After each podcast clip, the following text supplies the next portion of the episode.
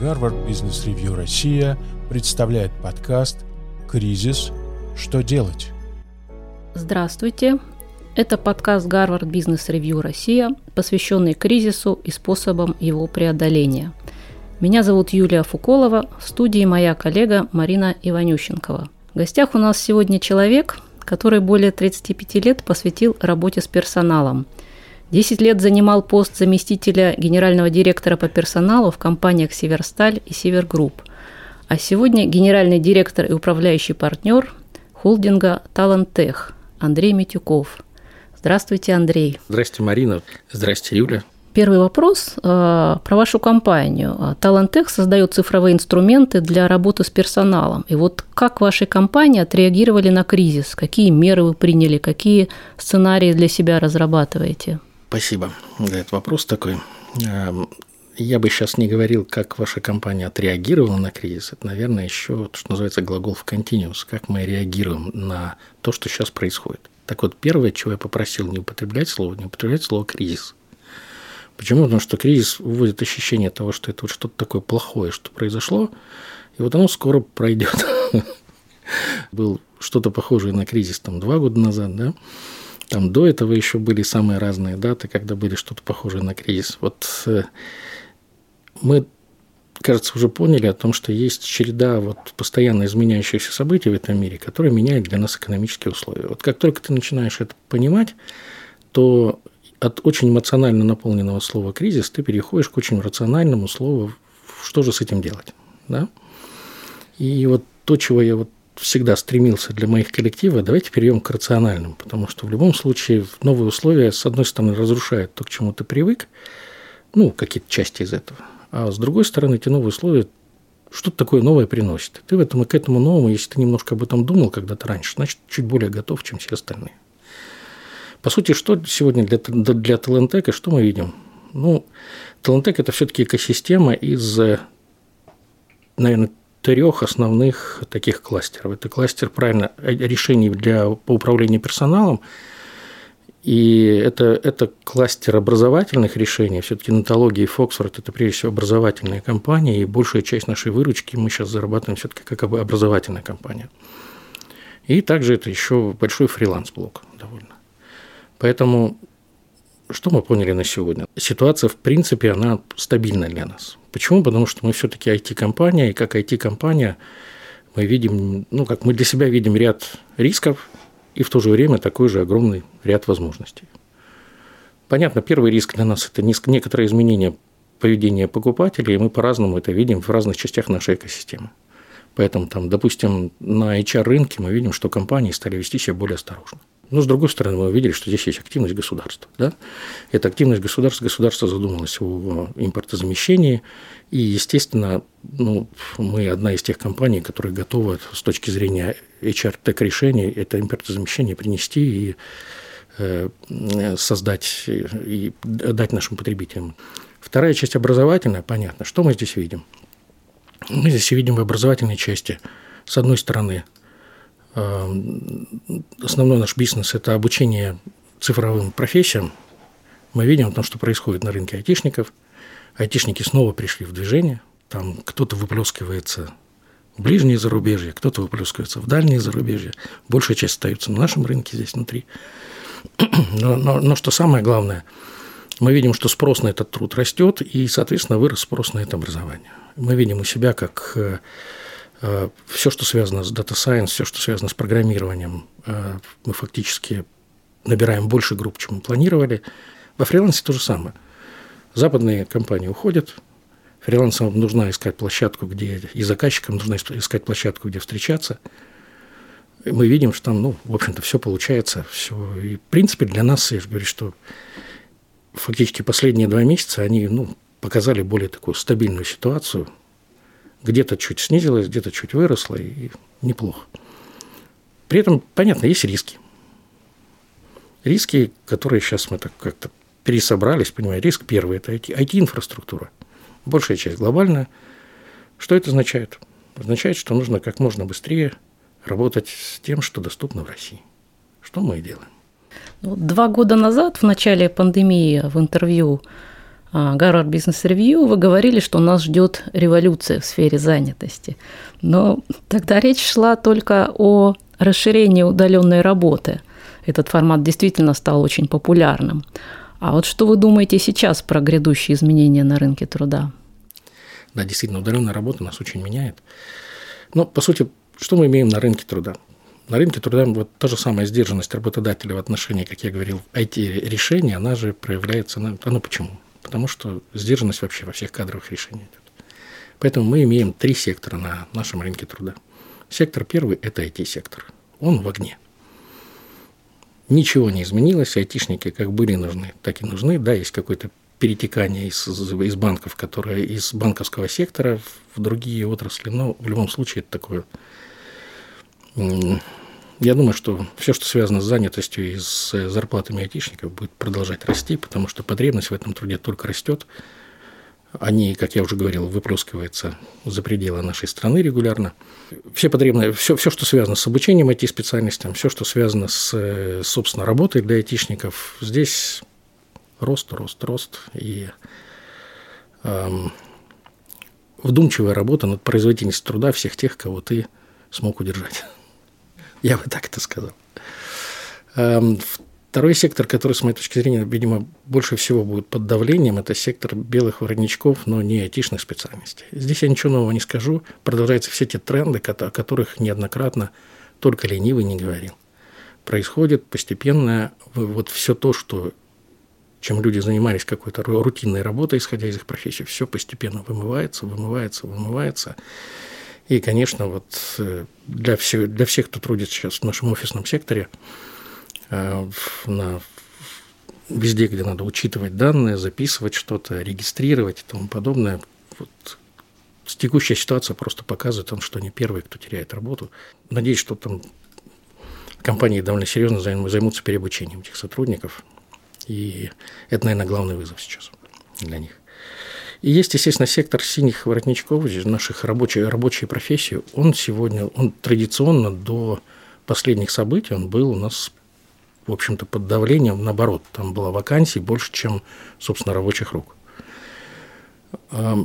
Я на сегодня не вижу какой-то вот такого резкого крена в другую сторону. Может быть, чуть больше это сместилось к балансу. Я видел там определенные исследования ряда наших э, э, джоб-бордов, о том, что все-таки все больше сейчас восстанавливается баланс вакансий и, и, и резюме, ну, что показывает о том, что, с одной стороны, вот сейчас ситуация пока еще стабильна. То есть те меры, которые государство принимает крупнее, и поддерживая крупнейших работодателей этих самых рабочих специальностей, они пока действенны, эффективны.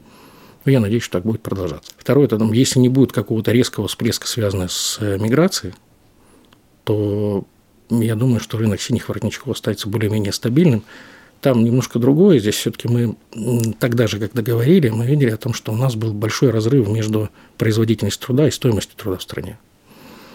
Я всегда это называл, о том, что это вот будет всегда каким-то таким вызовом. И в, этот, в моменты, когда наступают вот такие кризисы, как сейчас, вот этот баланс снова тоже восстанавливается, потому что инфляция растет, зарплата не успевает за этим расти. То есть, по сути, те, у кого зарплаты будут успевать расти за инфляцией, это будет только эти профессии. Это, конечно, приведет нам вот более-менее выравниванию а, производительности, темпов роста производительности труда, которые были накоплены, там, может быть, за последние пять лет, и с темпами роста заработной платы. А вы сказали о том, что а, часть, довольно большая часть специалистов будет переучиваться. Как вы считаете, какие знания, навыки будут востребованы вот в этой новой реальности? Все, что мы говорили об IT, все, что мы говорили о цифровых знаниях, все, что мы говорили об навыках работе с данными, это надо изучать, это надо, то есть я не говорю, что всем надо переквалифицироваться в программистов. Вот это был бы неправильный месседж, хотя разработчиков тоже не хватает. Они тоже в долгосрочно под давлением, потому что говорят там уже много, что придумано, чтобы заместить этот труд на искусственный интеллект. Пока еще никому не удалось, насколько я понимаю, есть несколько экспериментов, но, может быть, к этому когда-то придет. Но, но что самое главное, я, я скорее говорю о том, что э, цифра уже приходит в каждый любой труд. Я работаю в маркетинге.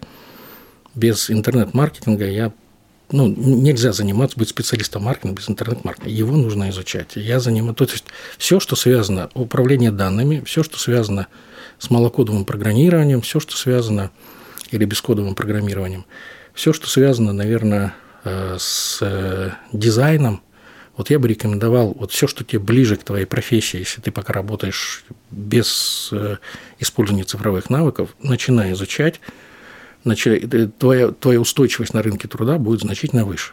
Потому что мы все больше и больше цифровизуемся, мы все больше и больше получаем все больше и больше данных о том, как мы работаем, и это требует анализа, это требует обработки и так далее. Во время кризиса компании обычно а, перестраивают кадровую политику. Как вы думаете, вот как эта политика в российских компаниях изменится в ближайшее время? Разные компании по-разному будут затронуты в этот кризис. На самом деле, это ведь не разовое событие, это будет нечто такое, что вот эти условия изменяются, и они, скорее всего, как-то радикально обратно не откатятся. Это уже будет новая жизнь. Она будет с новыми условиями. Да? А где-то чуть лучше, где-то чуть по-другому. Да? Поэтому, если мы говорим о кадровой политике, то кадровая политика, вот работа кадровых служб, она ведь всегда адресуется к двум вещам. Первое – это повышение эффективности человеческого капитала, и вторая – это и работа, собственно, с людьми, и процессов, улучшение процессов работы с людьми. И второе – это, собственно, эффективность самой кадровой службы. Поэтому здесь, ну, наверное, что будет важно? Наверное, важно понимать, что сегодня для, в первой части повышения эффективности человеческого капитала там есть будет огромный, эм, ну, наверное, огромный блок задач для, для компаний, которые сейчас находятся под давлением, огромные задачи, связанные с реструктуризацией бизнеса. Да? И понятно, я, ну, наверное, мы еще поговорим о том, что такое реструктуризация бизнеса, о том вообще, какие вызовы в этом случае приходят. И обычно как, и, и, и как правильно этим вызовам э, э этим вызовам как бы соответствовать. Второе, э, для многих компаний вообще тема производительности труда и эффективности людей, она снова становится вот первой в, это, в эти моменты. Ведь что важно понимать, у нас кризис-то приносит с собой возможность всегда. Он, возможность того, что у тебя вот всегда твоей частью, у тебя с одной стороны стоимость труда, с другой стороны, со стороны его э, эффективности. Ты вот в части стоимость получил вот вот, так сказать, как кадровик, который отвечает за вот этот баланс, за вот этот баланс. Ты получаешь вот серьезную вот advantage, да? эффективного менеджера есть задача этот advantage максимально использовать. Да, и там где-то у IT-компании это хуже получается, у всех остальных компаний это получается лучше, и поэтому, э, ну, по сути, это будет все мероприятия для того, чтобы максимально восстановить баланс между производительностью труда и стоимостью труда. Как принимать во время кризиса трудные решения об увольнениях? Кого увольнять, кого оставить? Мне, мне кажется, есть несколько ну, таких ключевых правил – которые должны быть у менеджера, которого, которому придется все-таки проводить реструктуризацию. Ну, первое, что надо помнить, беречь надо всех. Но просто беречь по-разному. Потому что люди, даже когда, когда люди будут покидать наши компании, люди будут потом... Это наш HR-бренд. И то, каким образом компания а, принимает решение о расставании с теми или иными сотрудниками, это потом ей очень долго на репутации отзовется. Вот что это означает заботиться в этом случае? Ну, если бизнес подлежит реструктуризации и часть людей будет высвобождаться, чем раньше об этом все узнают, тем будет лучше. Почему? Потому что, ну, во-первых, вы сами себе наконец-то это скажете.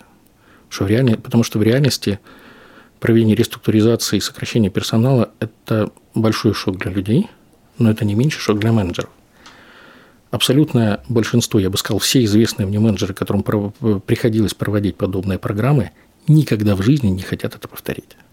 Потому что такой нагрузки психологической, которую ты получаешь в этот момент, повторить этого не хочется. И поверьте, кто однажды через это прошел, он очень ответственно потом относится вообще в принципе к тому, как ты набираешь людей в будущем. Очень ответственно. Следующий шаг о том, а как же тебе сберечь тех, которые уходят. То есть в том опыте, который у меня есть, мы активно занимались, прежде чем принимать решение об уведомлении людей, мы активно занимались тем, а вот всегда это было моногорода, так называемые, да? Ну, почти всегда, да. И э, первое, что должен понять, о том, что нельзя просто выпустить эм, большие группы людей на рынок. Им чем-то там надо заняться. Э, посмотри, пожалуйста, на свой город, в котором стоит предприятие. Большая часть наших предприятий, у них эм, очень недоразвита сфера услуг. У них очень недоразвита, ну, то есть, если сравнить там с Москвой с той же, или там с Петербургом, или с большим городом, то, то ты видишь о том, что насколько меньше кафе, насколько там менее доступно такси, насколько там менее доступны там не знаю, парикмахерские, салоны и так далее. То есть есть огромнейшее количество э, сфер услуг, которые ну, как-то недооценены для наших городов. И вот то, куда нам приходилось отдельно рассматривать эти возможности инвестировать, подумать, а какие услуги вот в городе мы хотели бы, чтобы у нас работали, исходя из э, возрастной структуры, исходя из Э, структуры, там, образовательной структуры нашей, нашего населения. Исходя из этого, вот, что нам нужно? Нам нужно, чтобы, если вдруг нам приходится высвобождать людей, то в какие сферы мы их отправляем? Мы хотим, чтобы пошли как предприниматели, которые, ну, открыть салон надо вообще-то научиться открыть салон. Ним, там даже ну, мало уметь, может быть, и не обязательно уметь стричь для этого. А для этого надо уметь понимать, что такое экономика маленького предприятия, и не бояться это сделать, понимать, какие-то налоги будут и так далее. То есть большая часть людей об этом не думает, а если думает, то очень сомневается, ровно потому, что ну, не знает, как это сделать. Поэтому ключевой задачей для нас было тогда, давайте тогда ну вот эм, вместе, это был восьмой год, это был большой серьезная помощь от государства, туда было, слава богу, местные власти нас услышали, и это был такой серьезный совместный проект, давайте людей переучим. Второе, мы же знаем, какие нам самим, нам на наших предприятиях будет нужны новые профессии. Даже сейчас нам предстоит э, часть людей э, высвободить, то мы ведь можем через... Ситуация изменится, мы начнем расти, можем их потом позвать. А вот чтобы они могли вернуться к нам, нам, похоже, а давайте их переобучим под то, что нам будет нужно в будущем. И вот, собственно, все меры поддержки, в основном включающие в себя подготовку людей к тому, что будет происходить вот такое изменение в их жизни, объяснение, как им лучше позиционировать, как лучше найти себя, э, помочь им ну, по сути, оплатить это обучение, помочь им да, сделать поддержку в, там, где-то, там, где-то, там, где-то необходимо. Это, ну, такой довольно, с одной стороны, довольно серьезный бюджет, но с другой стороны, он всегда возвращается к тебе спокойной социальной обстановкой. А, и что самое главное, ведь большая часть людей остается – каждый понимает, что если вот предприятие вот так только что к твоему соседу отнеслось, то ведь оно может отнестись и к тебе. Это, это колоссально влияет на вовлеченность. Это колоссально влияет на то, как люди хотят завтра сделать больше, чем вчера. И вот мой главный урок – не дисконтировать необходимость мер поддержки после увольнения. Многие останавливаются на том, так, ПТК выполнили, выплатили деньги, до свидания. Нету больше тем для разговора. Не работает.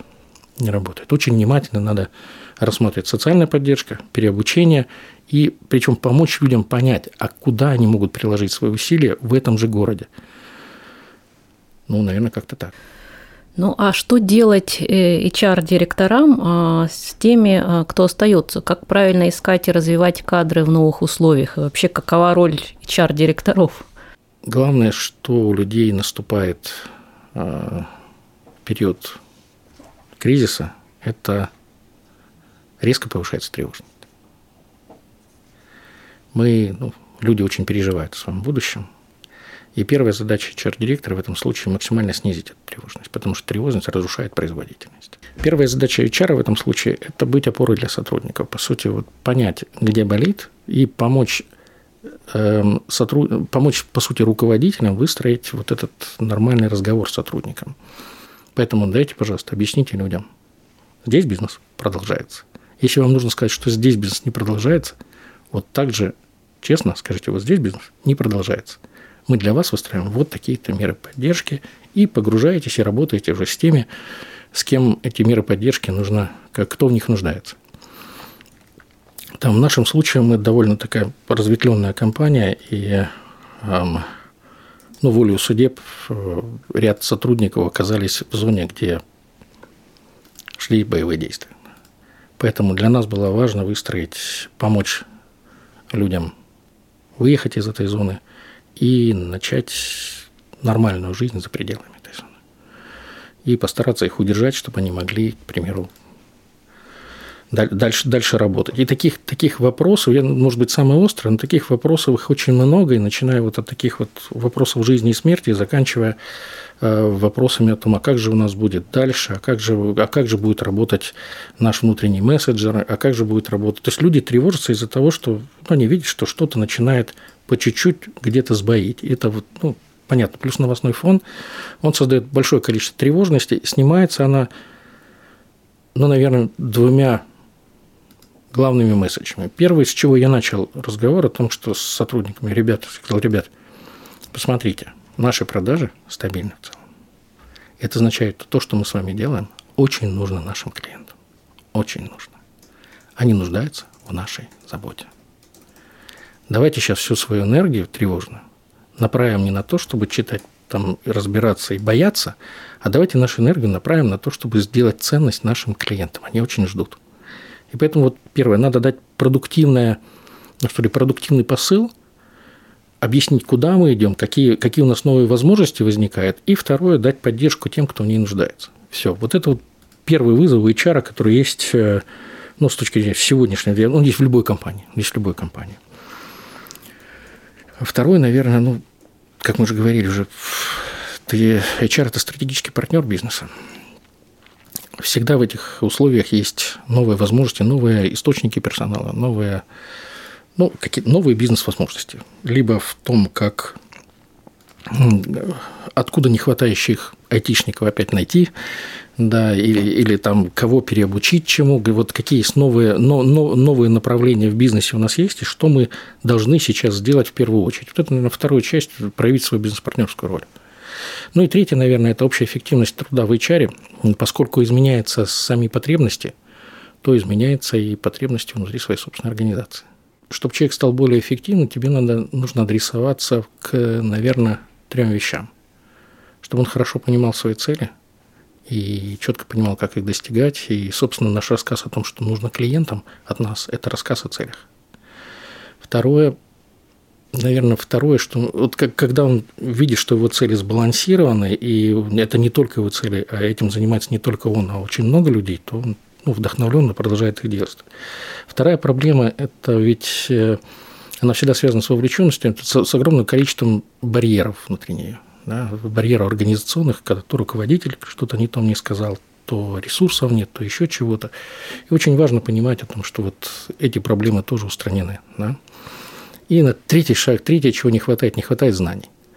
По сути, вот, ну, мы, наверное, понимая о том, что вот есть вот эти три источника эффективности людей, мы ровно так и выстраиваем э, принесение ценности нашим клиентам. Вы э, в своей карьере пережили уже много кризисов экономических, а вот какой-то опыт из этих прошлых кризисов может пригодиться сейчас? Ну, наверное, я бы, я бы так сказал, и да, и нет. Почему? Сначала почему нет? Потому что вот есть известная фраза, я военные всякие эти самые термины привожу, да, и военные шутки иногда, да, и военные подходы, да, издержки первого образования, да. Так вот, э, всегда, генералы всегда готовятся к прошлой войне, да, а она новая всегда. Вот так и кризис. У тебя вот много из того, что причины всегда разные – изменения всегда разные. В этом смысле вот можно ли напрямую взять опыт прошлого и тут же его применить к настоящему? Когда-то да, когда-то нет. Первое о том, что надо понимать, о том, что кризисы будут, значит, к ним надо готовиться. Это означает, что всегда у тебя должен быть стресс для, ну, такой, для менеджера важно иметь стресс-сценарий. Вот если у меня стресс, и мне нужно, у меня идет резкое снижение эм, выручки, неважно по какой причине, что я делаю? Это сэкономит огромнейшее количество ресурсов, в том числе мысленных.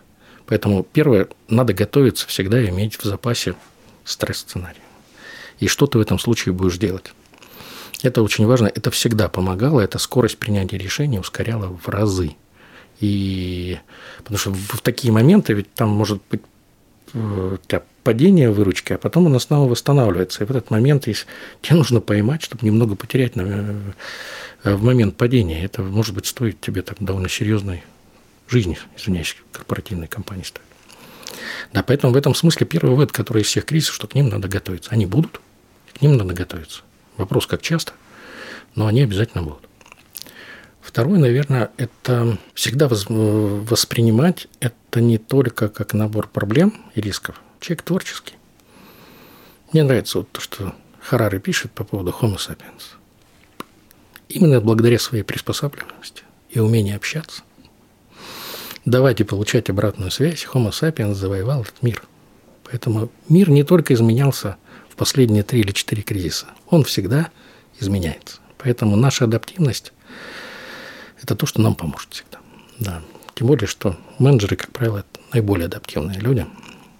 Поэтому второе, что уметь творчески мыслить. И поэтому воспринимать не только риски, а видеть новые возможности. Они всегда есть.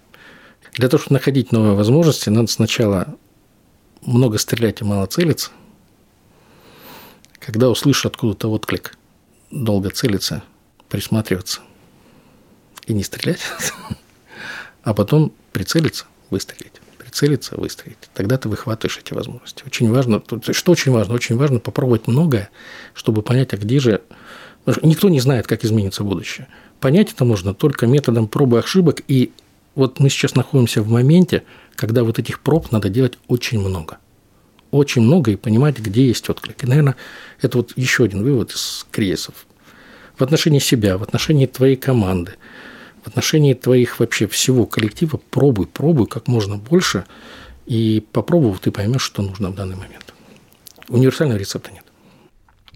А как должен действовать лидер в условиях неопределенности? На что опираться при принятии решений? Есть, наверное, три вещи, которые я хотел бы... Эм, я думаю, что нужно любому лидеру в этот момент. Первое – это предсказуемость. Очень важно, чтобы, слушая тебя, люди понимали о том, что вот почему ты это говоришь, что было вчера с этим, что сейчас и что будет завтра. Вот ты должен быть для людей предсказуем, чтобы они понимали, что от тебя идет стабильность. Это очень важно. Второе, наверное, очень важно для людей, это от лидера должен приходить, я бы назвал этот блок смыслы. Вот. Что мы сейчас делаем, зачем мы это делаем, и почему то, что мы сейчас делаем, сделает нас лучше. Для людей очень важно. Тревожность, потому что мы она, во-первых, из-за потери стабильности, а во-вторых, ровно из-за того, что привычные смыслы потеряли свой смысл, извиняюсь за эту тавтологию. Да? И очень важно для лидеров в этот момент сказать, ребята, вот смысл, вот почему мы это делаем, и вот, вот наши новые возможности, которые дают нам, возможно, новые смыслы нашей деятельности. Потому что ну, смысл дает, смысл вообще мотивирует нас что-то изменяться. И, наверное, третья вещь. Интересно, мы с сотрудниками обсуждали, и когда я спросил у них, у своих, как, что вы еще ожидаете от лидера, мы сказали сострадание. Я долго подумал, что на самом деле, ну, мне не очень нравится это слово сострадание. Не то, что оно вот, как, это означает, что кто-то страдает, а ты ему сострадаешь.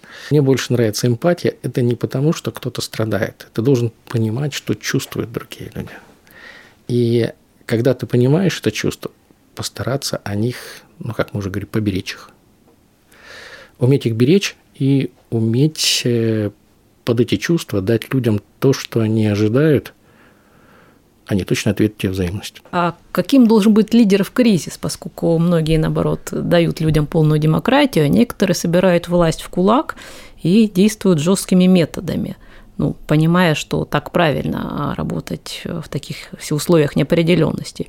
А как вы считаете? Я думаю, что правильный лидер должен уметь делать и то, и другое, потому что нет единого рецепта. И как мы говорили, что вот когда изменяются экономические условия, по сути, наступает кризис, у тебя есть масса рисков, и все, что, все, что касается митигации рисков, требует довольно быстрых решений. Иначе ты много что можешь потерять. Ты можешь потерять бизнес. Ну, ровно из-за того, что ты их либо не увидишь, либо не сможешь отреагировать. Поэтому вот быстрые решения очень часто, они, ну, не столько директивные, сколько вот сначала брейнсторм, а потом мы подумали, и я решил. Это директивный или нет способ? Такой эм, демократический централинг, как раньше говорили. Так поговорили, я решил, да. Есть вторая часть, которая касается вот бизнес как обычно. Вот то, что не затронуто, работает как обычно, там у тебя проявляешь ты свой обычный стиль, проявляешь, который, который для тебя характерен, к которому люди привыкли, чтобы быть предсказуемым. Мы об этом уже говорили. Есть третья часть. Это вот та, которая change. Вот этой третьей части есть новые возможности. Директивно найти новые возможности и их внедрить без шансов. Потому что надо снова работать над смыслами, надо вовлекать, надо вместе думать. Потому что если мы понимаем, зачем, если мы все очень хотим, чтобы что-то произошло, и мы начинаем думать очень креативно, а как же это сделать лучше, случаются такие просто бомбические удачи. Э, Талантек занимается HR-технологиями, но в России HR был не самой технологичной функцией по сравнению с маркетингом, продажами или финансами. А что вы думаете, вот что будет с HR-технологиями сейчас? Каковы перспективы этого направления? Ну, во-первых, я, наверное, как человек, который этим давно занимается и очень этим болеет, да, я, наверное, не соглашусь о том, что мы вот прям такие HR заскорузлые и вот какие-то такие нетехнологичные. Первое, что я знаю, вот общаясь с моими иностранными коллегами, я вижу, что э, мы, ну, как минимум, HR российский не сильно отличается от э, HR там, развитых стран, а может быть даже более продвинутый. Это может быть менее касается IT-компаний, а вот э, классического сектора точно касается.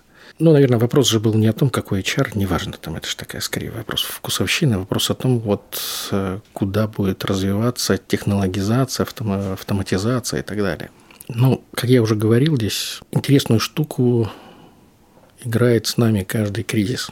Он убирает все красивое, а оставляет все эффективно. А компании задумались не о том, что было просто удобно и красивые интерфейсы. Компании задумываются примерно о том, что а как это завтра позволит мне сэкономить или заработать. Вот это очень важный посыл, который просто приоритет, появляющийся в такие годы. И на самом деле он хороший. Прагматично понимаю, он хороший. Время красивого придет. Сейчас время эффективного.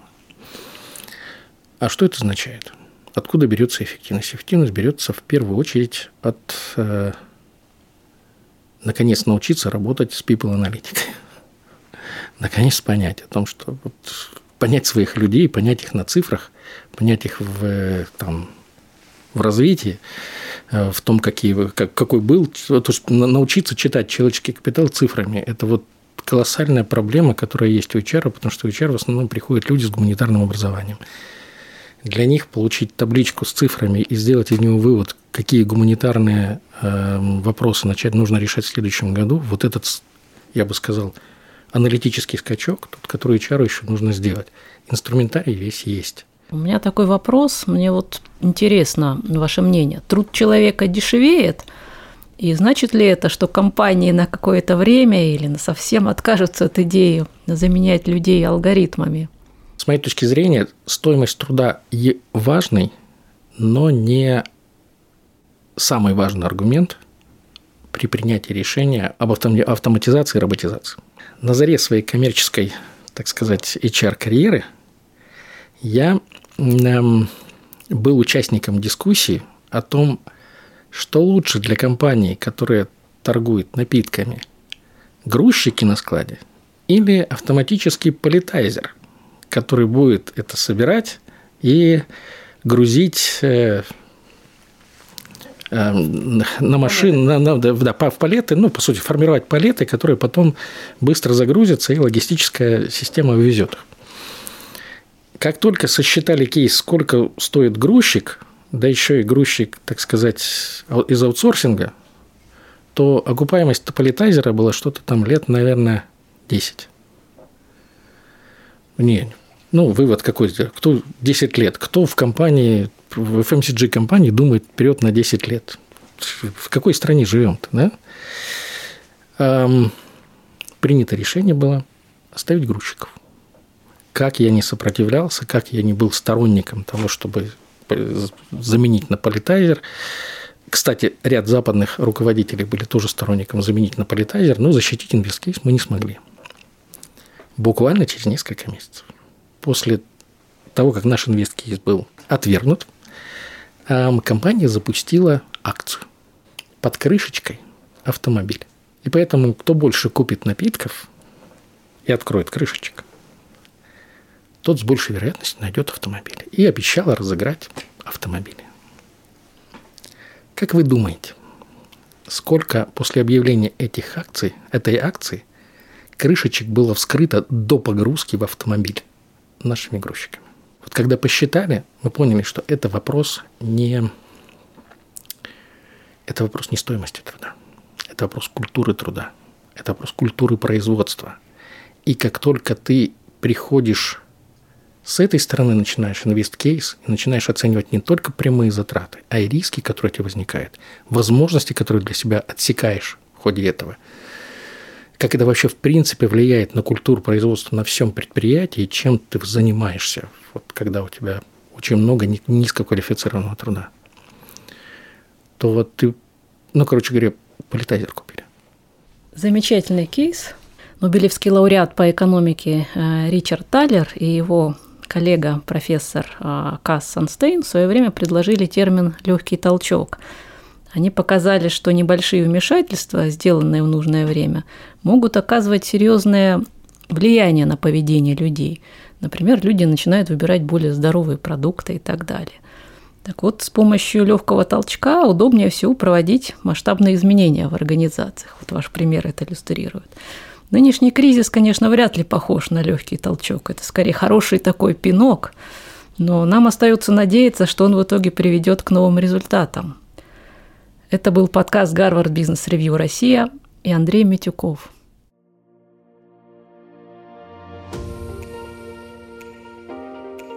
Слушайте подкасты Гарвард Бизнес Ревью Россия на нашем сайте и на всех платформах, где вы привыкли слушать ваши любимые подкасты – Apple подкасты, Google подкасты, Яндекс Музыка, SoundCloud, CastBox и других.